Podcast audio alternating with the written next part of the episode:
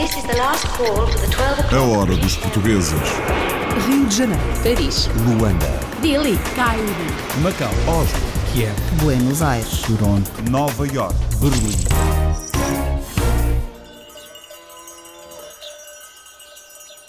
A segunda maior coleção de chocalhos em todo o mundo está na Califórnia e é a teimosia de um português. Apresentamos António Nunes, que vive entre chocalhos e vacas. O meu avô no- nos Açores sempre teve vacas, meu pai sempre teve vacas e eu não, não conheço outra coisa senão vacas.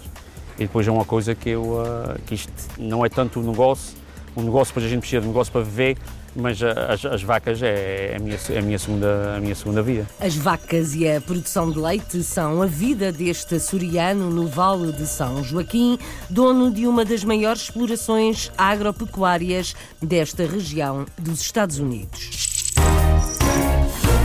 Perto, mas noutro mundo, a empresa portuguesa Talkdesk desenvolve call centers virtuais. Fundada em Silicon Valley, espalha-se pelo mundo. Temos clientes em Portugal, temos clientes em Espanha, França, Inglaterra, Alemanha, Israel também. Portanto, temos clientes um pouco, um pouco, pela Europa, apesar de não termos tido a ação comercial ativa neste país. Portanto, são clientes que nos encontraram, foram ter connosco e decidiram usar Talkdesk. À conquista da Europa, uma empresa portuguesa de novas tecnologias fundada nos Estados Unidos.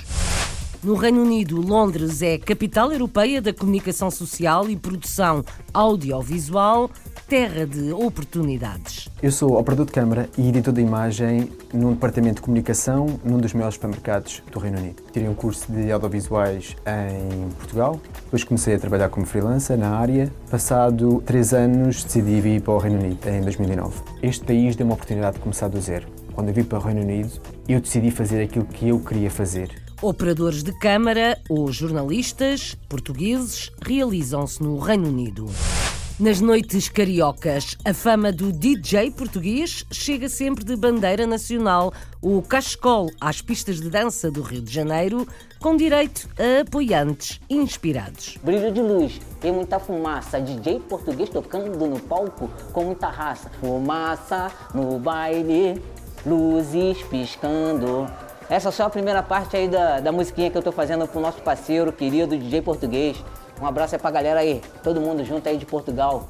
Aqui tem um representante no Brasil, DJ português. O nome pegou e ficou DJ português no Rio de Janeiro. Da Índia para Portugal, com muito amor e fé, numa academia de Bollywood. Sempre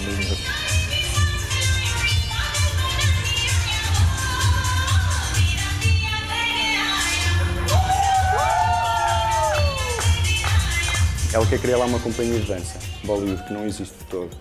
Há umas quantas portuguesas bailarinas que tiveram alguma formação cá, mas elas chamam Bollywood ao que é a dança clássica. Bollywood, não é Bollywood. Bollywood é uma mistura de danças de todo o mundo. A genuína dança Bollywood pode vir a instalar-se em Portugal como este casal luso-indiano. Em Nova York, um pasteleiro português quer viciar os nova-iorquinos em pastéis de nata. Ao do forno é o melhor, principalmente a primeira vez que eles vão provar, acho que tem que ser assim, porque eles agarram logo, faz, vês logo na cara deles, hum, so good. Quero viciá-los, como um croissant, um cupcake, eh, o, o café da manhã. Eu quero que eles acordam logo da manhã e que ela- querem aquele pastelzinho com expresso. E tem que ser um expresso português. O sonho de um português em Nova York. No Brasil são mais os bolos. Os doces e sobremesas de Maria Cristina deliciam acima de tudo portugueses em terras de Vera Cruz. Qual é o nosso foco? Por nós sermos portugueses, a gente acabou primeiramente atingindo as comunidades portuguesas, que é um público muito exigente. Nós fornecemos para o consulado, para a Casa de Portugal, para as comunidades portuguesas. Onde há portugueses, há comida típica, incluindo doces tradicionais. Noutro continente, a Austrália, um negócio familiar de importação de produtos portugueses surpreende nas preferências e agrada a muitos. Temos todos os tipos de clientes, temos bares, restaurantes que, que não são portugueses, temos também clientes brasileiros, chineses, temos italianos, gregos, australianos têm ligação a Portugal. Os mais populares ah, são a sardinha, o bacalhau, certos vinhos e produtos como Nestum e Cerelac. Papas tradicionais em Portugal fazem sucesso na Austrália. Airways flight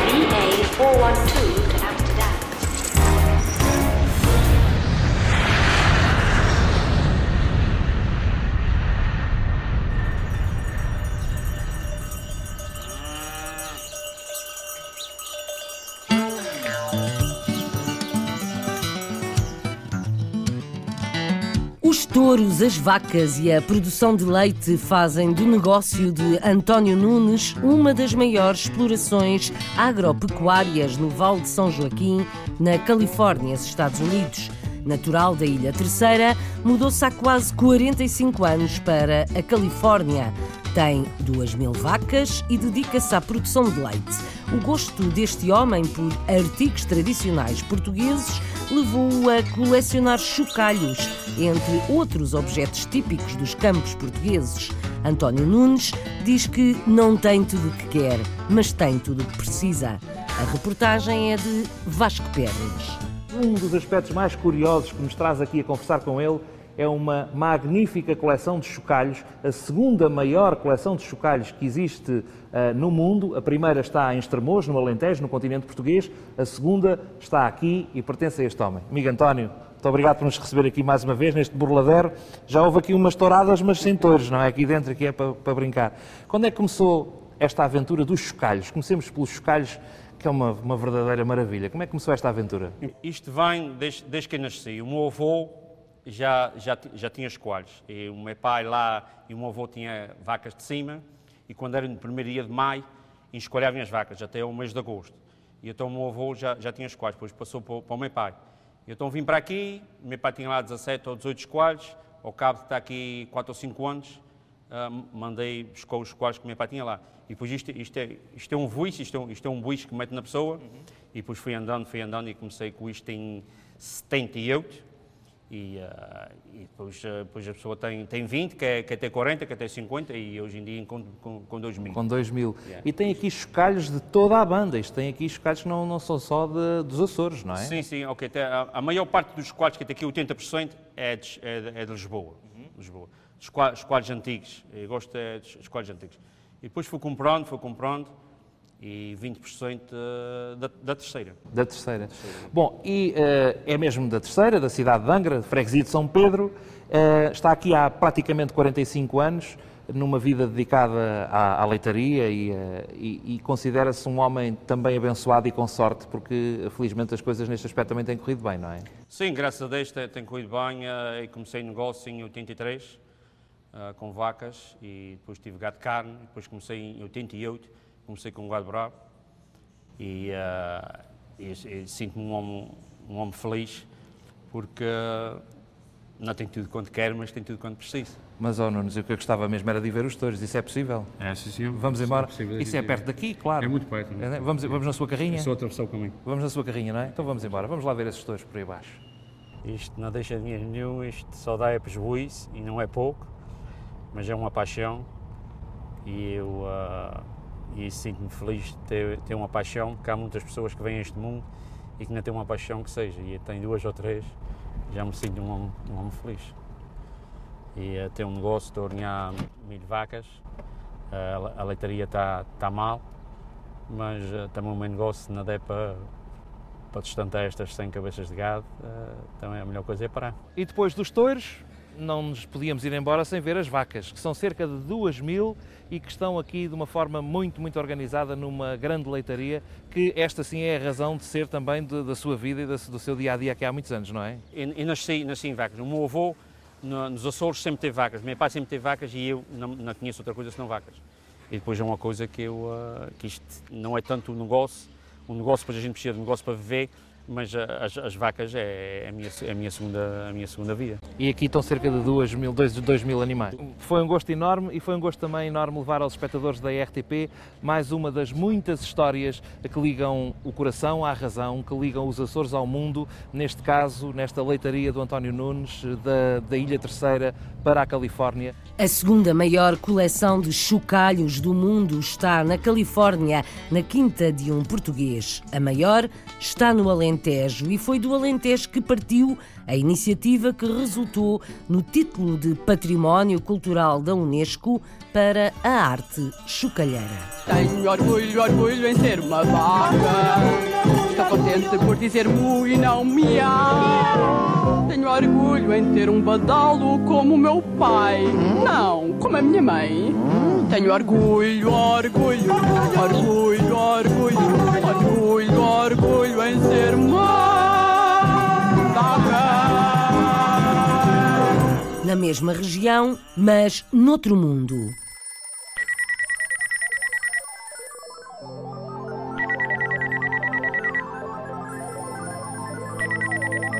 Uma startup portuguesa fundada em Silicon Valley está a conquistar os Estados Unidos e a Europa. A Talkdesk é uma empresa de novas tecnologias que desenvolve call centers virtuais, centrais telefónicas para pequenas ou grandes empresas. Criada por dois portugueses, está a expandir-se para a Europa e já tem muitos clientes em Portugal. Clientes e não só. A Talkdesk tem uma base em Portugal e está a investir nos engenheiros nacionais. Tiago Paiva é um dos fundadores e Marco Costa é colaborador. A reportagem é da Rita Creek. Fundada por Tiago Paiva e Cristina Fonseca em 2011, a Talkdesk está a tentar revolucionar o mercado mundial dos call centers. A empresa permite a criação de um centro de suporte em menos de 5 minutos com uma solução totalmente online. O que Talkdesk oferece é, se for uma empresa pequenina, permite criar um call center muito, muito facilmente. Em 5 minutos consegue ter os números de telefone, consegue ter os agentes uh, ligados a todos os sistemas que já usa, uh, já usa CRM, Helpdesk, etc. Se for uma empresa maior, permite conseguir expandir para diversas áreas, por exemplo, se tiver agentes, se tiver utilizadores em todo o lado do mundo, o Talkdesk permite fazer isso com muita facilidade e consegue fazer essas coisas, mais todas as vantagens de um Enterprise Call Center Software, routing, reporting e agora parcerias com os nossos parceiros permite com que nós conseguimos atingir todos os departamentos de uma empresa. Conseguimos ter as funcionalidades de um produto caro e, e enterprise, uh, mas conseguimos fazer tudo muito facilmente e que, algo que as pessoas gostam de usar. Temos tudo. Temos empresas pequeninas, duas ou três pessoas, e temos empresas com 50, 100 mil, 100 mil empregados. A tecnologia é tão promissora que a startup levantou mais de 25 milhões de dólares em financiamento e criou o evento Open Talk para reunir utilizadores e especialistas da indústria. O nosso objetivo é ter as, as, pessoas mais conhecidas e mais experientes na área de customer service e vendas e consegui-las juntá-las sobre uh, under one roof. Uh, juntá-las juntá num sítio em que eles possam falar e possam uh, partilhar experiências e, e, falar entre eles. Este ano, mais de mil pessoas. Clientes, parceiros, uh, possíveis clientes e amigos. Depois de conquistar os Estados Unidos, a Talkdesk iniciou o processo de expansão na Europa a partir da base em Portugal, onde todo o software é desenvolvido. Nós sentimos é que há cada vez mais uma, uma disponibilidade dos nossos clientes para avaliar soluções na cloud. Uh, e isso faz-nos acreditar que vamos ter tanto sucesso na Europa como estamos a ter em São Francisco, como estamos a ter nos Estados Unidos. Sim, temos clientes em Portugal, temos clientes em Espanha, França, Inglaterra, Alemanha, Israel também. Portanto, temos clientes um pouco, um pouco pela Europa, apesar de não termos tido a ação comercial ativa nestes países. Portanto, são clientes que nos encontraram, foram ter connosco e decidiram usar Talkdesk. Portanto, agora que temos uma, uma, uma, uma abordagem ao mercado mais sistemática, acreditamos que vamos aumentar em muito este número de clientes? É assim, nós em Portugal conseguimos atrair bastantes, bastantes engenheiros e muito bons engenheiros. Nós temos, temos uma, uma, equipa de engenharia que é provavelmente das melhores do país, temos pessoas que adoram a empresa e que realmente vestem a camisola e isso é muito raro. E criar isso aqui em São Francisco iria ser muito complicado, eh, embora tenhamos aqui engenheiros. Portugal é sem dúvida o, o, o core e onde vamos fazer muitos, muitos investimentos em, em termos de engenharia. A empresa portuguesa Talkdesk está a crescer a um ritmo muito acelerado e a conferência Open Talk foi reflexo disso mesmo. Mais de mil clientes e parceiros estiveram em São Francisco para descobrir as novidades da startup, uma das mais promissoras de Silicon Valley. O sucesso de uma empresa tecnológica portuguesa a partir de Silicon Valley, um polo de inovação nos Estados Unidos. A hora dos portugueses. Dos Estados Unidos, viajamos para a Europa.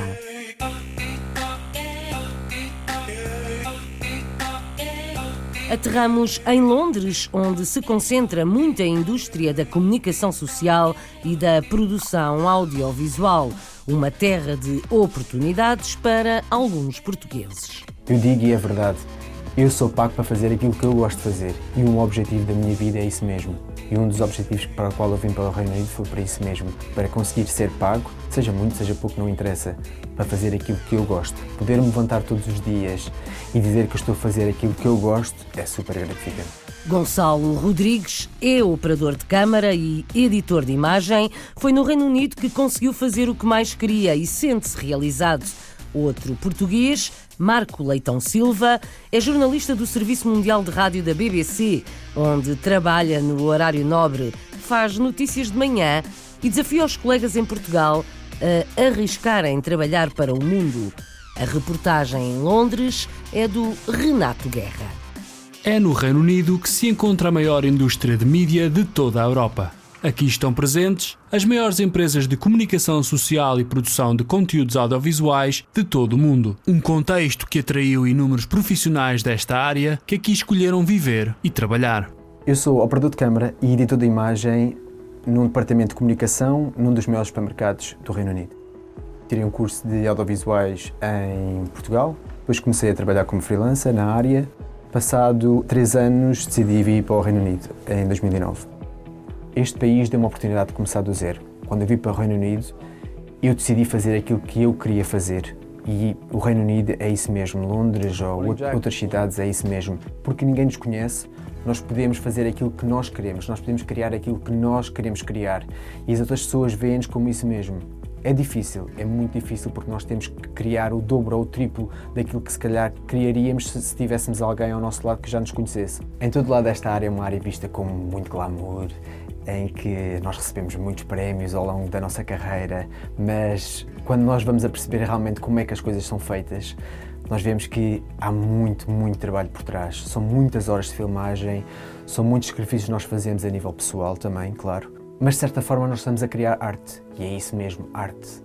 E a arte é difícil de ser criada, e todos os dias criar uma arte diferente faz com que nós tenhamos que abdicar de muita coisa da nossa vida. Eu digo e é verdade, eu sou pago para fazer aquilo que eu gosto de fazer e um objetivo da minha vida é isso mesmo. E um dos objetivos para o qual eu vim para o Reino Unido foi para isso mesmo, para conseguir ser pago, seja muito, seja pouco, não interessa, para fazer aquilo que eu gosto. Poder me levantar todos os dias e dizer que estou a fazer aquilo que eu gosto é super gratificante. Chamo-me Marco Leitão Silva e sou jornalista do Serviço Mundial de Rádio da BBC.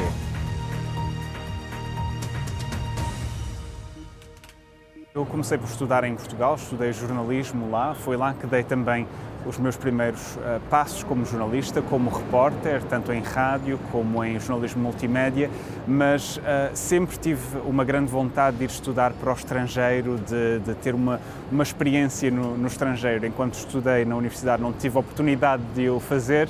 E, portanto, juntei esses meus primeiros salários como jornalista, juntei todos os centavos para que pudesse depois, mais tarde, ir estudar para o estrangeiro e foi isso mesmo que fiz. Vim para Londres para fazer um mestrado em jornalismo internacional e é aí então começa, começa a minha história de amor com Londres. O programa onde trabalho chama-se Newsday, é o programa da manhã da informação no Serviço Mundial de Rádio da BBC. Eh, gostamos de dizer que somos o programa de informação com a maior audiência a nível mundial, eh, em termos de programas de rádio, claro. Temos 66 milhões de ouvintes diários, sobretudo metade deles uh, no continente africano, e, portanto, uh, tendo uma audiência espalhada por todo o mundo, a nossa linha editorial tem de refletir isso mesmo. Eu, aqui dentro desta organização, tento fazer a minha parte e contar algumas histórias portuguesas, mas há tantas histórias que se podem contar, e por isso, para quem está agora a terminar uma, uma licenciatura em jornalismo em Portugal, eu diria não desanimem, aprendam línguas e conquistem esse mundo lá fora a partir de Portugal. À conquista do mundo, neste caso, a partir dos estúdios da rádio da BBC em Londres. RDP Internacional. Longe da vista, perto do coração.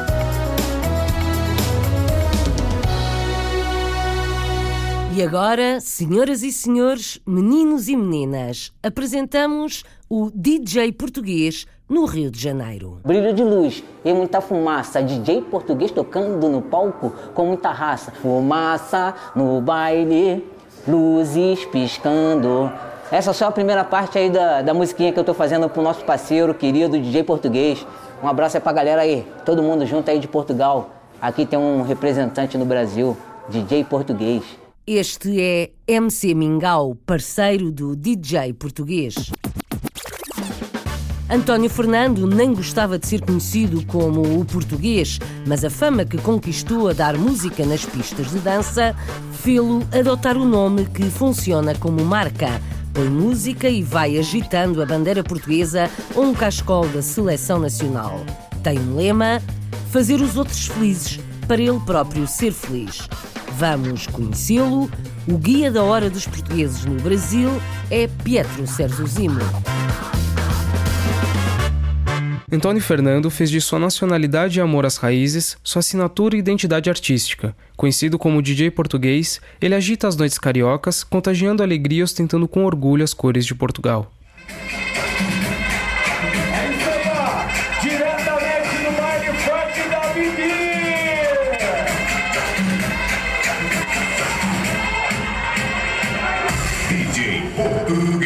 Quando eu era criança, eu detestava o apelido de ser português. E aí você sabe, quando a gente não gosta do apelido, ele pega mesmo. E aí, quando eu cresci mais, eu já era o contrário. Assim, aí já foi a minha identidade. Pô, eu sou. Eu deixei de ser o, Fer, o Antônio Fernando e virei mesmo o DJ português, que veio de Portugal, que é onde vai leva as cores e a marca de Portugal. Eu sempre me apresento, levo uma bandeira, levo. Inclusive, estou com um desses aqui, um presente que veio de Portugal há pouco tempo. E aí a gente. Aonde eu chego não tem como. É, é, já até pergunta, português, é, é, cadê a bandeira? Vamos tirar uma foto, até porque gostam. Acabou virando uma marca, acabei me, me achando aí, com essa ligação total com Portugal. Se liga só, é mais ou menos assim, porque o cara é da noite carioca, né? Então é fumaça no baile, luzes piscando. Ponto de vista ou ponto de ouvido, na simplicidade do som que está contigo, arte educação, vida e emoção, lei cuspindo fogo no meio do salão, brilho de luz e muita fumaça, DJ português tocando no palco com muita raça, fumaça no baile, luzes piscando. Essa é só a primeira parte aí da, da musiquinha que eu tô fazendo pro nosso parceiro querido DJ português. Um abraço aí pra galera aí, todo mundo junto aí de Portugal. Aqui tem um representante no Brasil. DJ português. Aqui no Brasil, quando eu fui amadurecendo e crescendo, me apaixonei pela música baiana. E aí foi o amor assim. Aí quando veio o funk, o hip hop também aqui no Brasil é muito forte, o Gabriel Pensador, amor, aí fiquei apaixonado e não tinha como correr de ser DJ. Eu acho que se eu não fosse DJ ia virar um produtor musical, até porque a gente produz alguma coisa, mas não correu para esse caminho. E aí a paixão do DJ de levantar o público, esse amor em ver a galera curtindo o meu som, curtindo o que eu levantando a pista. Eu aprendi que a melhor maneira de ser feliz é contribuindo para a felicidade do próximo, porque aí tudo gira em torno da gente. Se o próximo está feliz, você está feliz. Eu sorrio para você, você sorri para mim. Então, acredite que a melhor maneira de ser feliz é contribuindo para a felicidade do próximo. Isso é o que eu deixo para todos aí.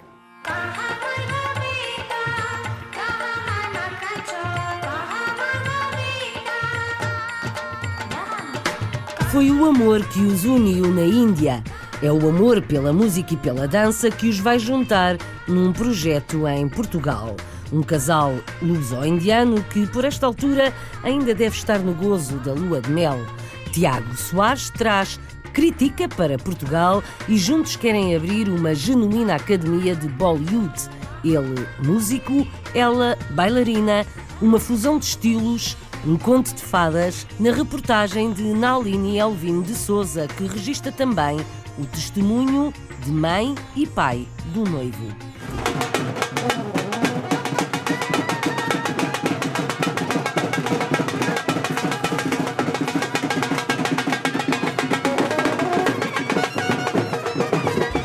O Tiago Soares durante o concerto dos Senza há um ano e meio atrás em Goa. Hoje voltamos a reencontrá-lo. E porquê? É que durante essa viagem o Tiago conheceu uma bonita rapariga indiana no aeroporto. E como no final de um bom filme de Bollywood, hoje vão se casar.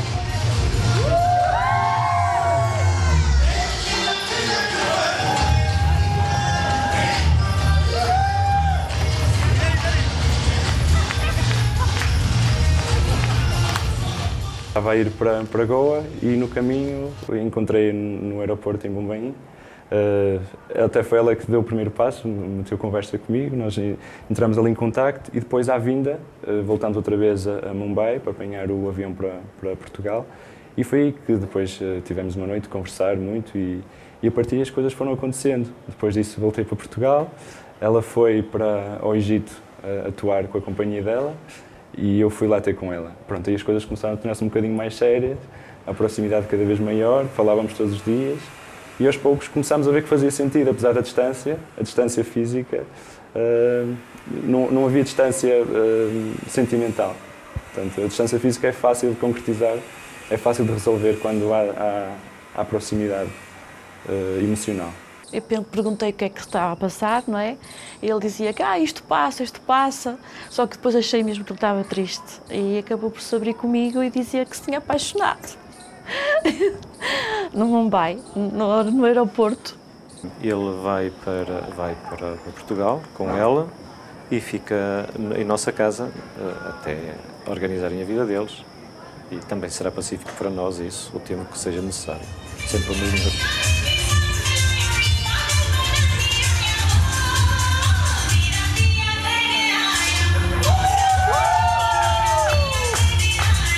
Ela quer criar lá uma companhia de dança, Bollywood, que não existe de todo. Há umas quantas portuguesas bailarinas que tiveram alguma formação cá, mas elas chamam Bollywood ao que é a dança clássica. Bollywood, não é Bollywood. Bollywood é uma mistura de danças de todo o mundo. Eh, é uma indústria. E a crítica está nessa indústria. E ela conhece bem o que é o Bollywood. Portanto, nesse aspecto, vai ser uma das pioneiras em Portugal, vai ser uma das pessoas que vai, que vai criar um bocadinho essa indústria lá e, e, acho que tem, tem pernas para andar. E eu depois, ao mesmo tempo, como eu estou muito ligado à música tradicional portuguesa, a minha ideia é querer juntar essas culturas, fazer essa, uh, essa junção, fazer, criar essa uh, conectividade entre a tradição portuguesa e indiana. E acho que coisas muito bonitas podem acontecer. Sonhos bonitos de um casal luso-indiano. A hora dos portugueses. O sonho americano de Joey Batista é viciar, para já, os nova-iorquinos em pastel de nata. Joey é luso-descendente, doceiro e tem andado a conquistar o paladar dos norte-americanos. Foi selecionado para participar no novo Festival de Sobremesas de Nova York, onde apresentou o bolo de bolacha com receita da mãe, Isabel Ferreira. É a mãe que o ajuda agora na promoção do pastel de nata nada que passe despercebido a Liangxi, da organização do Festival de Sobremesas. Joey está a dar os primeiros passos, mas o sucesso está à vista. Margarida André. Em Nova York realizou-se uma edição do Festival de Sobremesas desta cidade, contando com a presença de um doce bem típico português, o pastel de nata. O luso-americano Joey Batista pretende conquistar o público americano com um pastel de nata de cada vez. Nascido em Ludlow, uma pequena cidade em Massachusetts, e filho de imigrantes provenientes de Trás-os-Montes, a cultura portuguesa esteve sempre presente ao longo da sua vida. Habituado aos sabores da gastronomia portuguesa, viu no bolo de bolacha da sua mãe uma oportunidade de negócio. Ela fez-me um bolo, veio para Nova York, Uh, fui ter um café ali ao pé da minha casa, do meu apartamento, e eu disse ao dono: Olha, oferece isto aos regulares, the regulars. Gostaram e esta semana tinha que aprender a receita e aprender a fazer o bolo. Motivado pela aceitação que o bolo de bolacha teve em diversos pontos de venda em Manhattan, decidiu apostar em algo mais típico da cultura portuguesa. Se eu vou criar uma coisa com foco em, na cultura portuguesa, tinha que ser o pastel nata. Conheci um amigo meu com uma receita, provei e disse: Epá, impecável. É mesmo como em Belém. Sendo licenciada em Informática e Matemática, trabalhou durante vários anos na área de vendas de produtos de tecnologia. No início do seu novo negócio, era nos tempos livres que ia bater de porta em porta para apresentar a sua cultura e o seu novo produto. Mais tarde, acabou por se dedicar inteiramente ao seu negócio. Arranjei uma fábrica em New Jersey que produz o pastel de nata baseada na nossa receita. A ideia de organizar este festival de sobremesas surgiu para preencher uma lacuna no panorama dos eventos gastronómicos da cidade cidade. Nova York tem festivais para tudo, desde molhos picantes a raviolis. Nós perguntámos por que é que não havia um festival para sobremesas e decidimos que tínhamos de o fazer. A seleção dos fornecedores é criteriosa e pretende mostrar o que há de melhor em cada tipo de sobremesa. Temos uma regra que é tentarmos que haja um mínimo de sobreposição entre categorias de sobremesas. Isso permite-nos escolher as melhores opções em cada categoria. Joey ambiciona viciar o público americano ao sabor do pastel de nata. Quero viciá-los como um croissant, um cupcake, uh, o, o, café da manhã. Eu quero que eles acordam logo da manhã e que querem aquele pastelzinho com expresso e tem que ser um expresso português. Acompanhado pela mãe, tem participado em vários eventos na cidade de Nova York, como forma de dar a conhecer este produto tão português. Em 2017, conseguiram ser aceitos para participar no famoso Festival de San Gennaro, em Manhattan. É uma festa italiana já com quase 100 anos. Estou muito excited. Ao provar os pastéis de nata, os participantes ficam rendidos ao seu sabor. Eles, quando veem o pastel de nata, eles dizem logo: Oh, o que está aqui, ficam todos felizes. E depois, ao provarem, dizem que é superior a que eles pensavam que era. Uma autêntica delícia. As pessoas adoram. Vemos pessoas que experimentam e depois, quando vão embora, levam caixas de seis para casa. Reconhecendo a importância do primeiro contacto, Joey serve os pastéis de nata ligeiramente aquecidos, proporcionando aos seus clientes uma experiência única. Ao si do forno é o melhor, principalmente a primeira vez que eles vão provar acho que tem que ser assim. Porque eles agarram logo, fazem, Vês logo na cara deles, hum, so good. Tendo consciência das dificuldades, ambiciona ter um espaço onde os seus clientes se sintam como se estivessem em Portugal. Para isso, conta com uma ajuda muito especial. A minha mãe tem sido a grande força que me ajudou. Ainda até hoje, ela vem de Massachusetts, quase 3 horas de caminho, para me ajudar todos os fins de semana, porque não posso pagar a muita gente para me ajudar. No princípio, assim, ela está sempre lá comigo. O público americano tem-se mostrado deliciado com esta iguaria portuguesa, estando Joey Batista cada vez mais próximo de concretizar o seu sonho americano. Um doceiro luso-descendente em Nova York.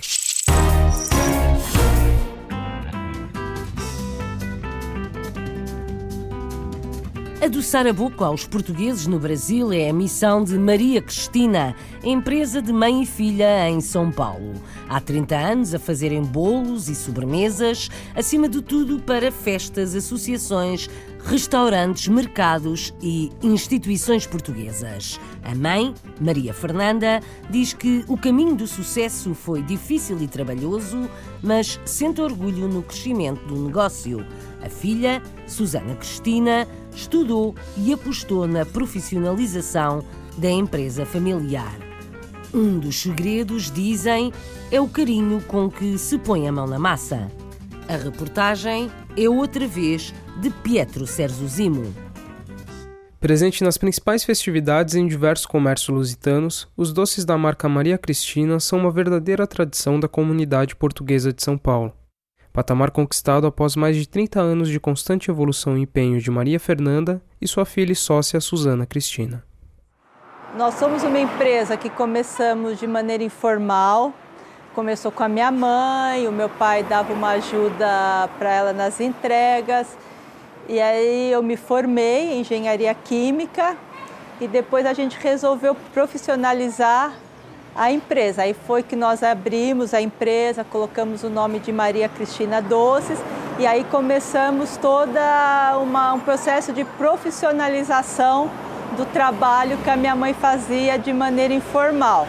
Estamos no mercado há mais de 30 anos no mercado E qual é o nosso foco? Por nós sermos portugueses, a gente acabou primeiramente atingindo as comunidades portuguesas, que é um público muito exigente.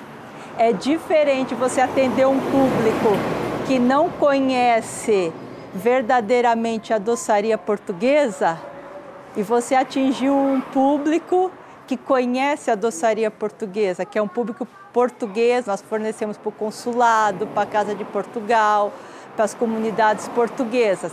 Então foi essa a nossa base, né?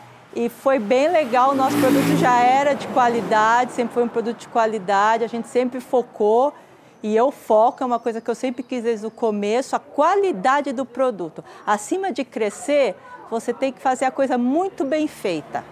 Feliz porque eu, quando comecei não conseguia, não, não ia imaginar que ia chegar aqui, era só para ser mais um pouquinho trabalhinho.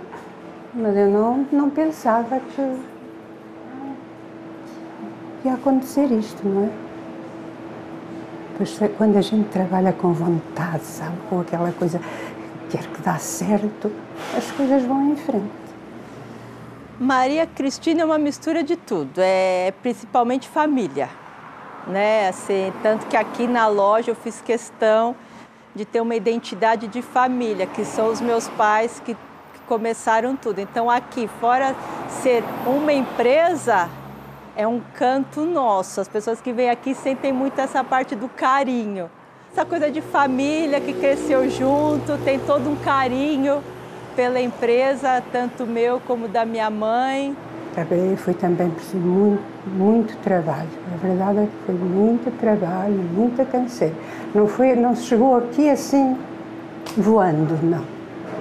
Foi muito trabalho. Dedicação à família e ao trabalho, a receita dos doces Maria Cristina, em São Paulo, no Brasil. This is the last call for the 12 o'clock British Airways flight VA412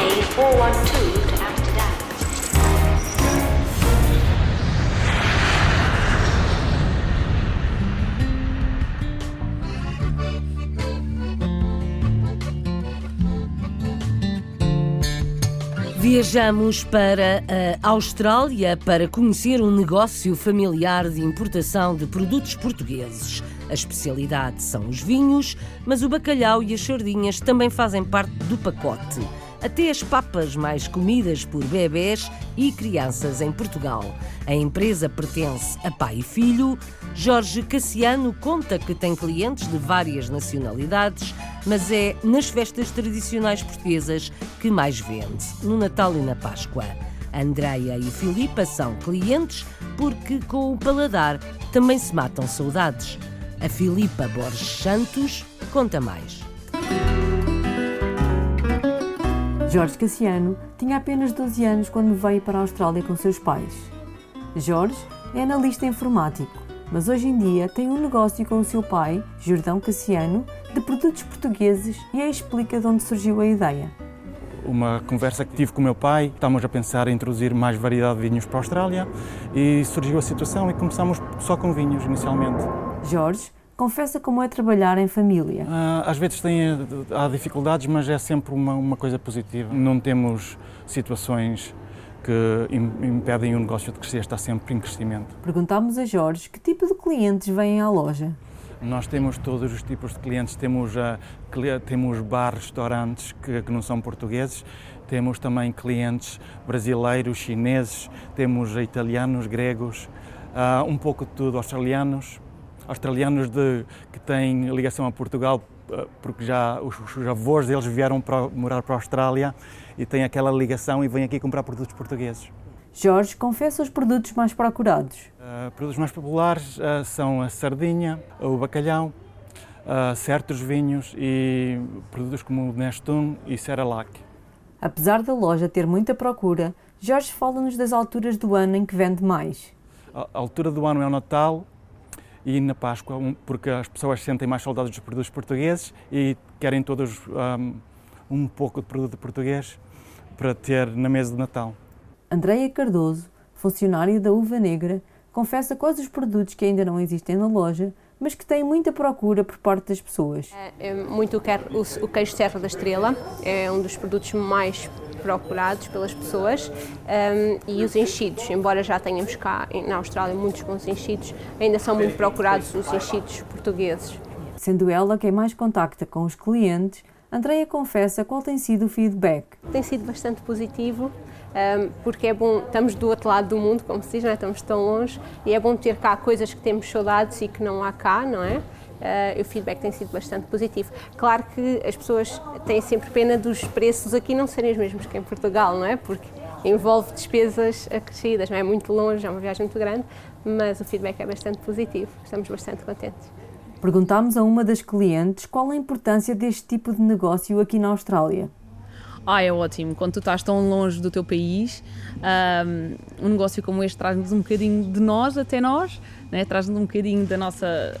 Ajuda a comatar a saudade, não é? Ajuda-nos a, a, matar aquele bichinho que é do bacalhau da avó, o azeite que nós estamos habituados a usar. Então acho que é isso, acho que é muito importante nós contarmos com os lugares como este, como a Uva Negra, para, para nos ajudar a matar um bocadinho a saudade que estamos tão longe e, e ajuda imenso. Para finalizar, Jorge Cassiano confessa as três palavras que pensa quando ouve a palavra Portugal: futebol, gastronomia e saudade. A saudade sempre, em qualquer lugar do mundo onde exista um português.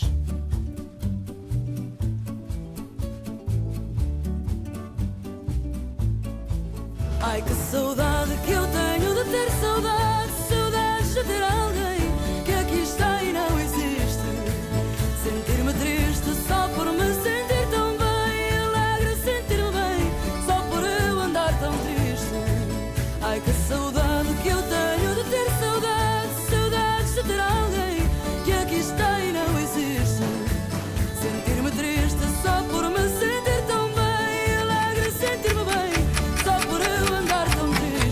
A hora dos portugueses não quer deixar saudades, o relógio não para, mas amanhã há mais, todos os dias há mais. A hora dos portugueses, com o apoio técnico de João Carrasco, sonoplastia de Paulo Cavaco, edição e apresentação de Isabel Gaspar Dias. A hora dos portugueses.